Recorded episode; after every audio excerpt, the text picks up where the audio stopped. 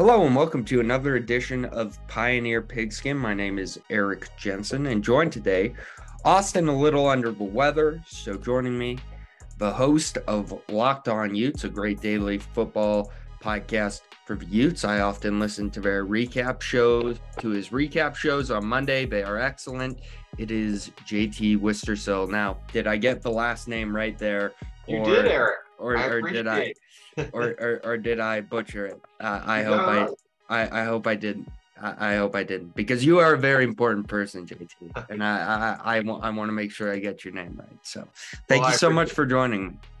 Yeah, it was. I mean, what a day of football yesterday. I mean, it's absolutely wild. Obviously, from my angle, from the Utah stuff, but even just in general, it was still a fun, fun day of football. Obviously, didn't play out how BYU football fans would really hope for them, but honestly, still just such a fun day yesterday, just to be involved involved with college football. And I appreciate the support on Locked On Utes as well. And I really enjoy listening to your content as well. I think you do a great job, Eric.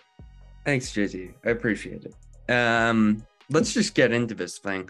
I wanted to start with Utah State, Colorado State, just because it's a weird game that we can yeah. not knock out in about five minutes.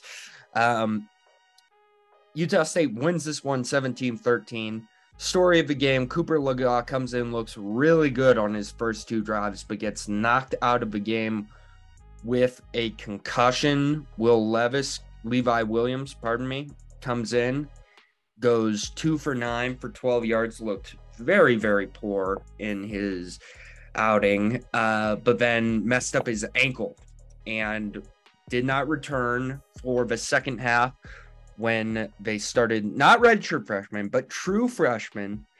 I believe 19 year old Bishop Davenport, who went three for nine through the air for 41 yards, had a big day rushing as well. Uh, 11 uh, six carries for 38 yards and got um, got into the end zone once actually, um, which was quite quite entertaining. Had a really nice drive there, but the Utah State defense really the story in this one stood up. Uh, Daniel Grzesiak, two sacks, an absolute monster.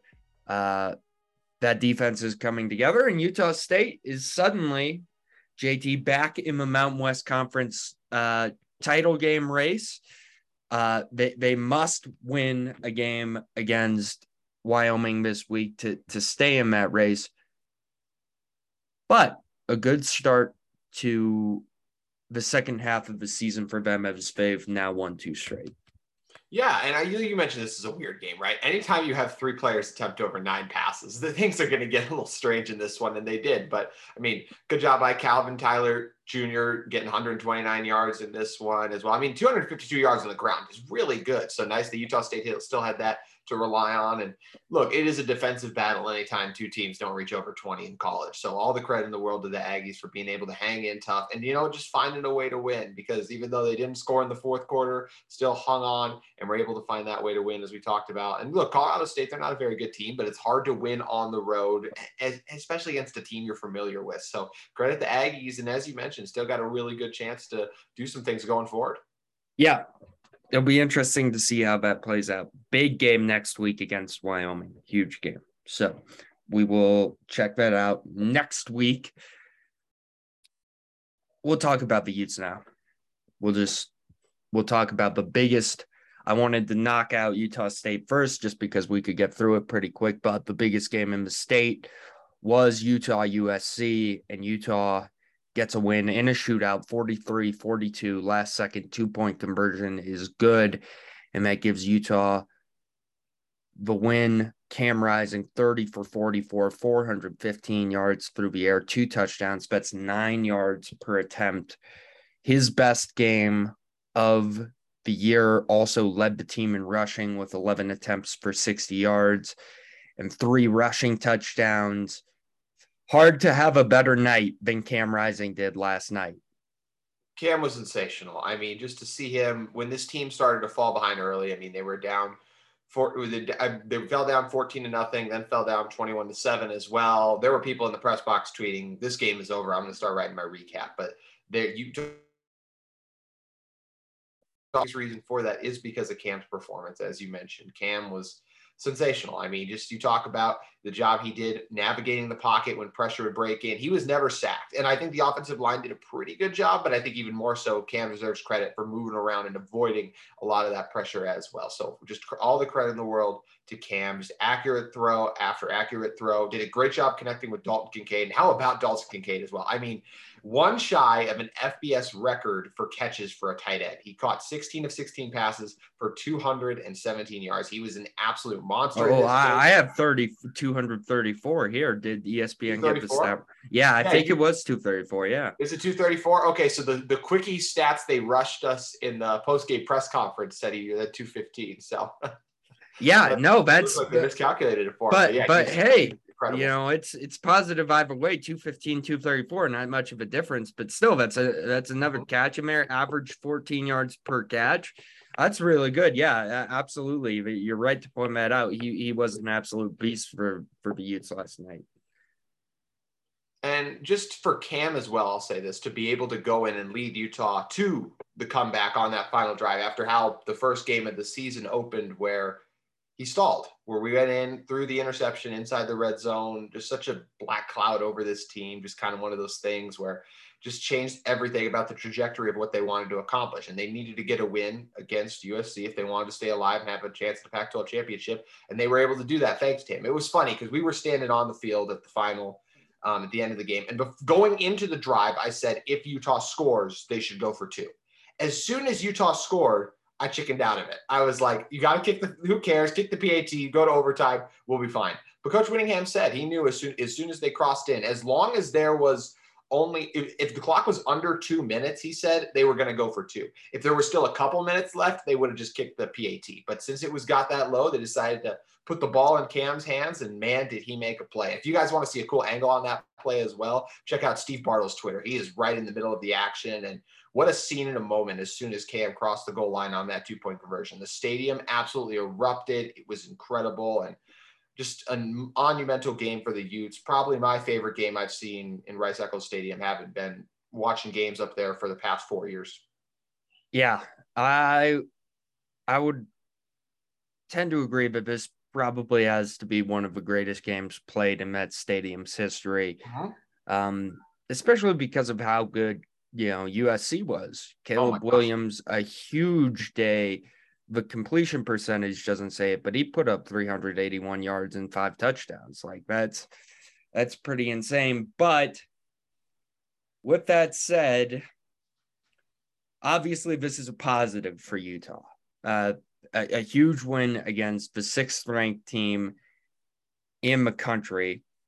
And am I looking at this right? Um, I guess the AP poll has vet dropped yet, or not or that not? I saw personally, or not. Okay, gotcha. Let me. I would uh, expect Utah to be somewhere at 15 or 14. I was looking at it last night. I think they'll be. I, I shouldn't even say 14. I think they'll be like 15 or 16, like right around there. They're going to remain the highest two loss team. Yeah. But still hard to put them higher than that. The Trojans will remain higher than them. I mean, look at you talked about USC played really well in this game. Yeah. To go on the road to a place where they haven't lost with fans in attendance since 2018. And you you don't surrender the league lead until the final minute of the game even. So it was a, still a great performance by USC offensively. I mean, defensively they fell apart kind of in the second half. I mean, the Utah defense really never showed up all game long except for on the final drive when they needed to get some kind of a stop. But yeah, I mean, you could clearly see USC is a top 10 team. And if that game's even played on a neutral site,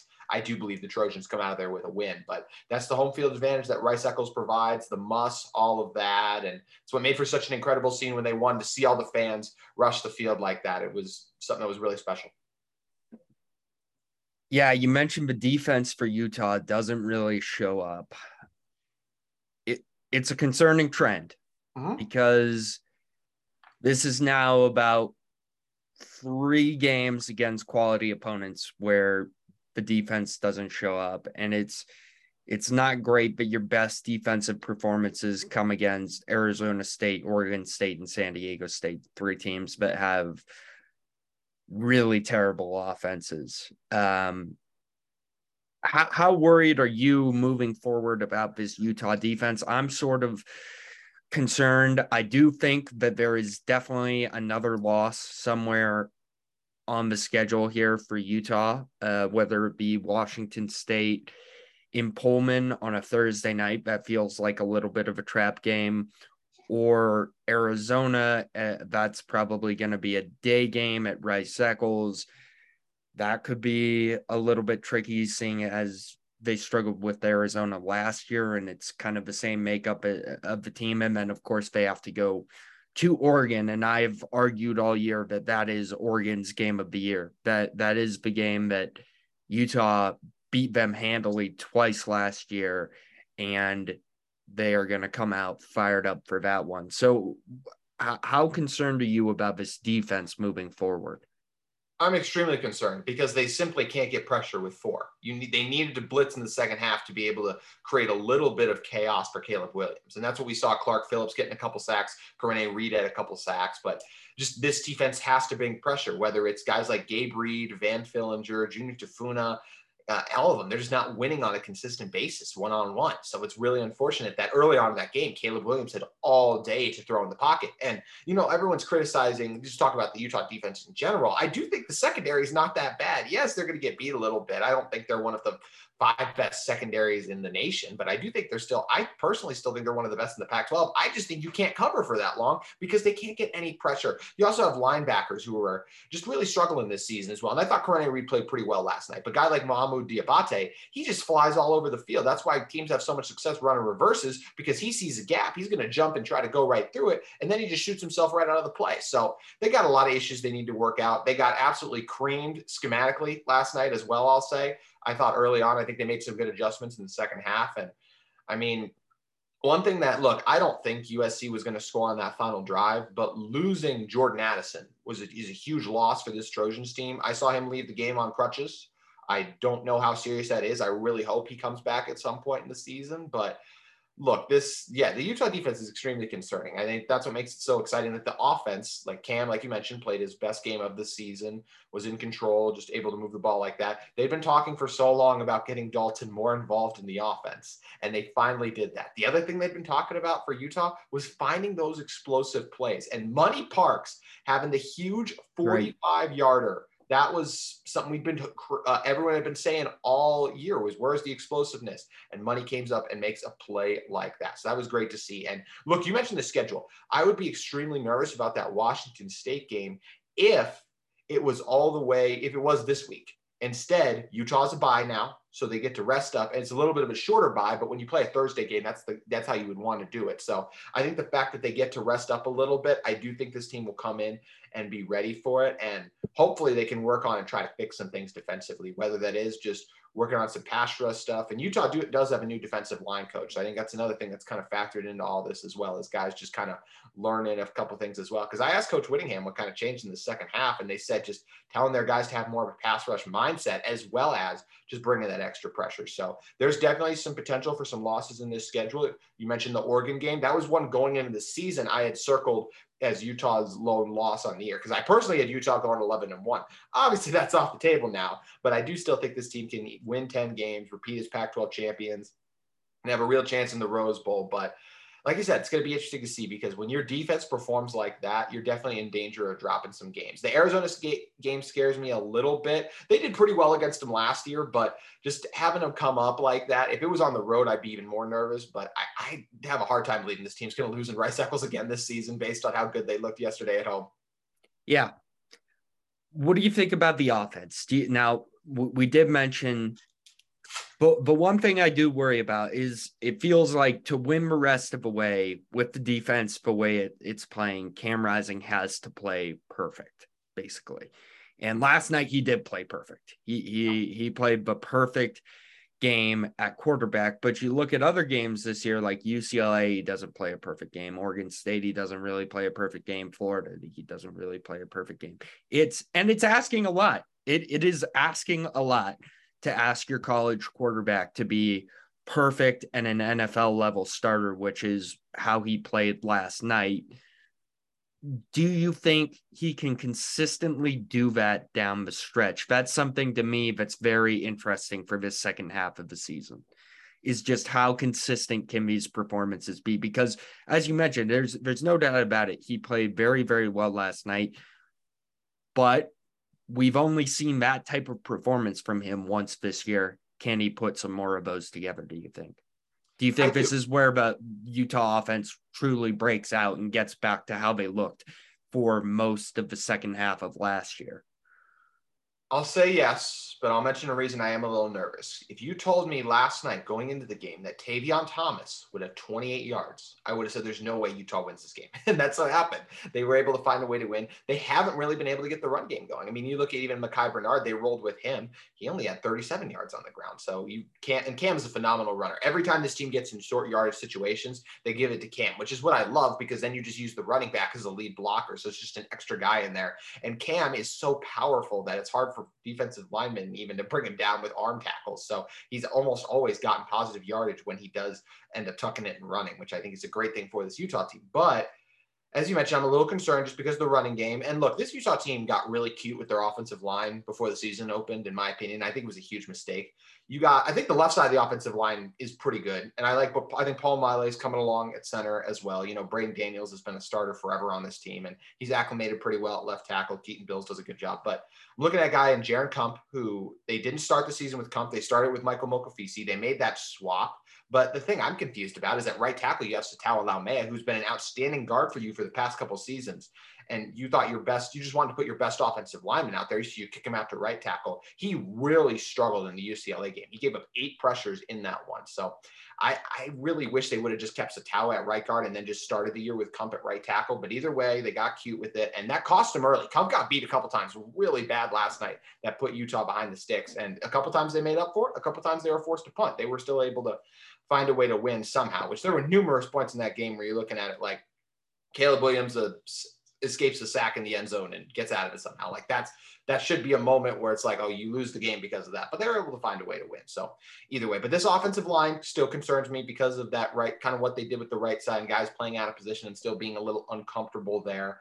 But I do think when you have a guy like Cam, I, I think you can do it. And I look at you mentioned the Florida game, right? Like all he did, like Cam was just one throw away from that being right. signature moment, signature performance. That one as well. I, in my opinion, against UCLA, he had the bad. The interception was bad. Um, the fumble, like, look, I wish he wouldn't have fumbled, but it's kind of the same thing with Micah Bernard's fumble last night. Like, you never want your guys to fumble, but I give so much credit to the defense on those kind of plays because when you can lead with your helmet like that and put it right on the ball, not not at the not helmet to helmet. Now don't get ejected, but when you can fly in there like that and you're able to use your helmet to jar the ball out, there's almost nothing you can do to hold on to the ball there. So I give more credit to the defense for those plays, and especially last week. I mean, the defense couldn't stop Cole, so there was no way Utah was really even going to get back at that with the way the defense was performing. So I do trust Cam. I trust this offense. I think guys like I Devaughn Vele as well. Look, he had five for 62 and a touchdown, but felt like every single one. I mean, he averaged 12 yards catch, and it felt like almost every single one of those was a big play for this Utah team. And we know Dalton made big plays as well. So Solomon Enis getting back acclimated in the offense with Jaylen Dixon and Money Parks, their combination of just bringing a little bit more explosiveness to this team. And the end of the day, when you got a guy in Cam who Coach Whittingham who's consistently called one of the best leaders, I really trust this Utah offense, and I think they can can will continue to put up points and hopefully can get back to somewhat of last year's form. I'm just not sure the running game's ever going to get going this year, whether that's because of Tavion's struggles or the offensive line struggles. Okay. I'm interested to see how the second half of this season plays. Personally, I, I do think there are two losses left but I, I, I wouldn't be shocked. I can if, definitely see that. I, I absolutely see that. I wouldn't be shocked if it's only one. I think it all. I think it really does all come down to that Washington State game in a week. If if I'm wrong, which I probably will be, because Utah plays well off a bye, you are right. Uh, I think the two games that I I circle right now is games that they will have difficulties in. It's Washington State and Oregon. But if they, if they beat Washington State, I think the positive momentum. There's no way they're losing to a bad Stanford team at home, and they probably take care of Arizona, and then it's Colorado at the end of the year. So yeah, I I could definitely see the argument that Oregon feeling, is maybe the only loss left. No, no. yeah, but nice win for them yesterday, though. They, yes, they, very they, nice win for them. But yeah, they give a victory over Cal. But yeah, yeah. no, I, I I do not foresee um, the Utes getting beat, even though it's at Folsom Field this year. So, mm-hmm. uh, yeah, no, uh, don't see that happening. All right, let's talk about BYU briefly, and then yeah. we can get out of here. Uh, woof. Yeah. Um, like, I don't know. It's almost like I I feel bad, kind of bad talking about BYU at this point because it's like the same thing every single week. It's I I get on here with Austin or whatever, and we talk, and it's like, well, why why why BYU lose this week? Well, the offense was awesome. Jaren Hall threw for 356 yards, three touchdowns, and had a bunch of pro level throws. They had two receivers break 120 yards. Kody Epps had 125 through air. Puka Nacua had 141. Keanu Hill behind them at 61. They were an explosive vertical passing attack, but the defense is just so, so, so bad. And you can look at that number, that crazy number that we've been that I bring up every week this season. How many sacks did BYU have this game? None. That gives them nine sacks through seven games. To put that in context, Kansas, I know they've had a good year, but it's Kansas. Kansas, I believe, has I last time I checked, this is not figuring in yesterday, but 16 sacks. Oklahoma State, the best team in the conference, arguably 16 sacks. BYU is not going to fare well in the Big 12. That's just my general takeaway from this year. They have not recruited well up front. They do not have good defensive personnel. And it's going to be rough because Arkansas eventually figured out, oh, yeah, we can run on this team. Raheim Sanders averaged 11 yards a carry, 11 yards a carry. That's crazy. On, on 15 carries. It's not like he only had four carries for like 15 yards each. Like, no, he had 15 carries and averaged 11 yards a carry. That's, I mean, I, I don't know how they keep the same coaching staff defensively going into next year. This has been two back to back years where the BYU defense has been absolutely awful. And you just got to put it how it is. This is this is an abject failure for the Cougars this season. Their big four games were Notre Dame, uh, Arkansas, um, Oregon, Oregon, and Baylor. And Baylor. And people thought, oh man, like I think they're going to have a pretty good year. And the expectation was that they were going to go two and two in those games. They did not. They went one and three, and Baylor's not that good a team. Uh-huh. And now you've got easy teams for rest of the way but it almost doesn't matter because you're an independent and you're headed to Shreveport. Yeah, I mean, given up, like you just said, given up 52 at home, and I know that Arkansas has some players on offense, but still, this is a team that was struggling coming into this game as well. Arkansas was trying to avoid going 0 and 3 in their last couple games, and now they're able to go in and get a win. And as you and as we just talked about, like averaging 11 yards a carry is just incredible. So I've always been a fan of KJ Jefferson. I think he is a good player. I mean, threw for 367 and five touchdowns in this one. But you just mentioned those sacks. You do. You have to be able to get after the quarterback. And I mean, we saw the BYU's offense be productive, as you talked about. Jaren Hall had a good game, still ran for 115 yards on the ground as well, which is solid, not not outstanding. But I mean, the Razorbacks didn't get any sacks either. So, but defensively, as you mentioned, just can't get a stop. You can't give up that many yards on the ground. I mean, 277 yards on the ground. That is just that can't happen. So it's just it's a really tough loss for this BYU team. And as you mentioned, they are they are one and three in those games as well. And I don't know. It just it was weird after the Baylor loss. Like it was obviously huge. Like they rushed the field and everything, and it was really cool. Like they did that against Utah last year and still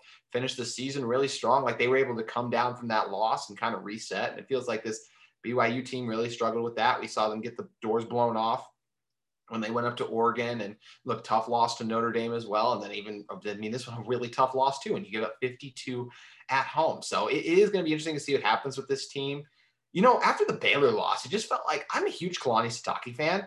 I it just felt like to me he was eh, going to be destined to get a big job after this offseason. I, I didn't I don't know where. I just felt like he was going to someone was really going to want him to lead their program and he would end up somewhere. But now with the way this team's playing, I'm not 100% sure. I mean, we saw Mario Cristobal get a job after his team kind of just completely didn't show up two games against Utah.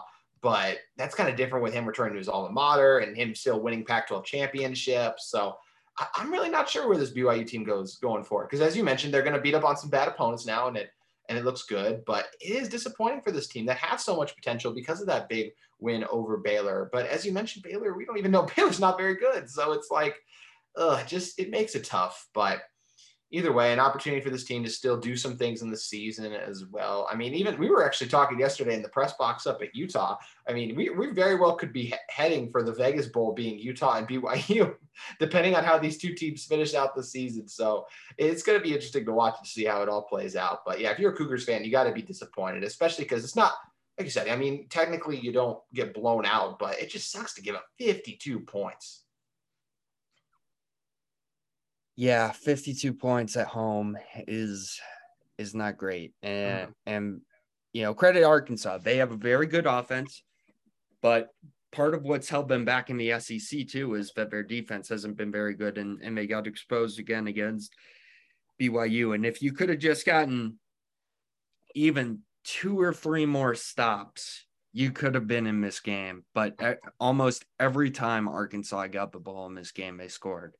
And That's why Utah was in their game. Utah was in their game because even though their defense wasn't good, they just got a couple stops. I mean, you never giving up 40 to an opponent is not good. and that's what Utah did. But they got a couple of those stops in the second half and even some late in the first half that just allowed them to get the win. And that was not what BYU did.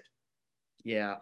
It's it's a it's a tough look for for BYU. And you know, they move forward now and it's we'll we'll just see how it ends up shaken out in the end, but uh, a tough, tough loss for the Cougars.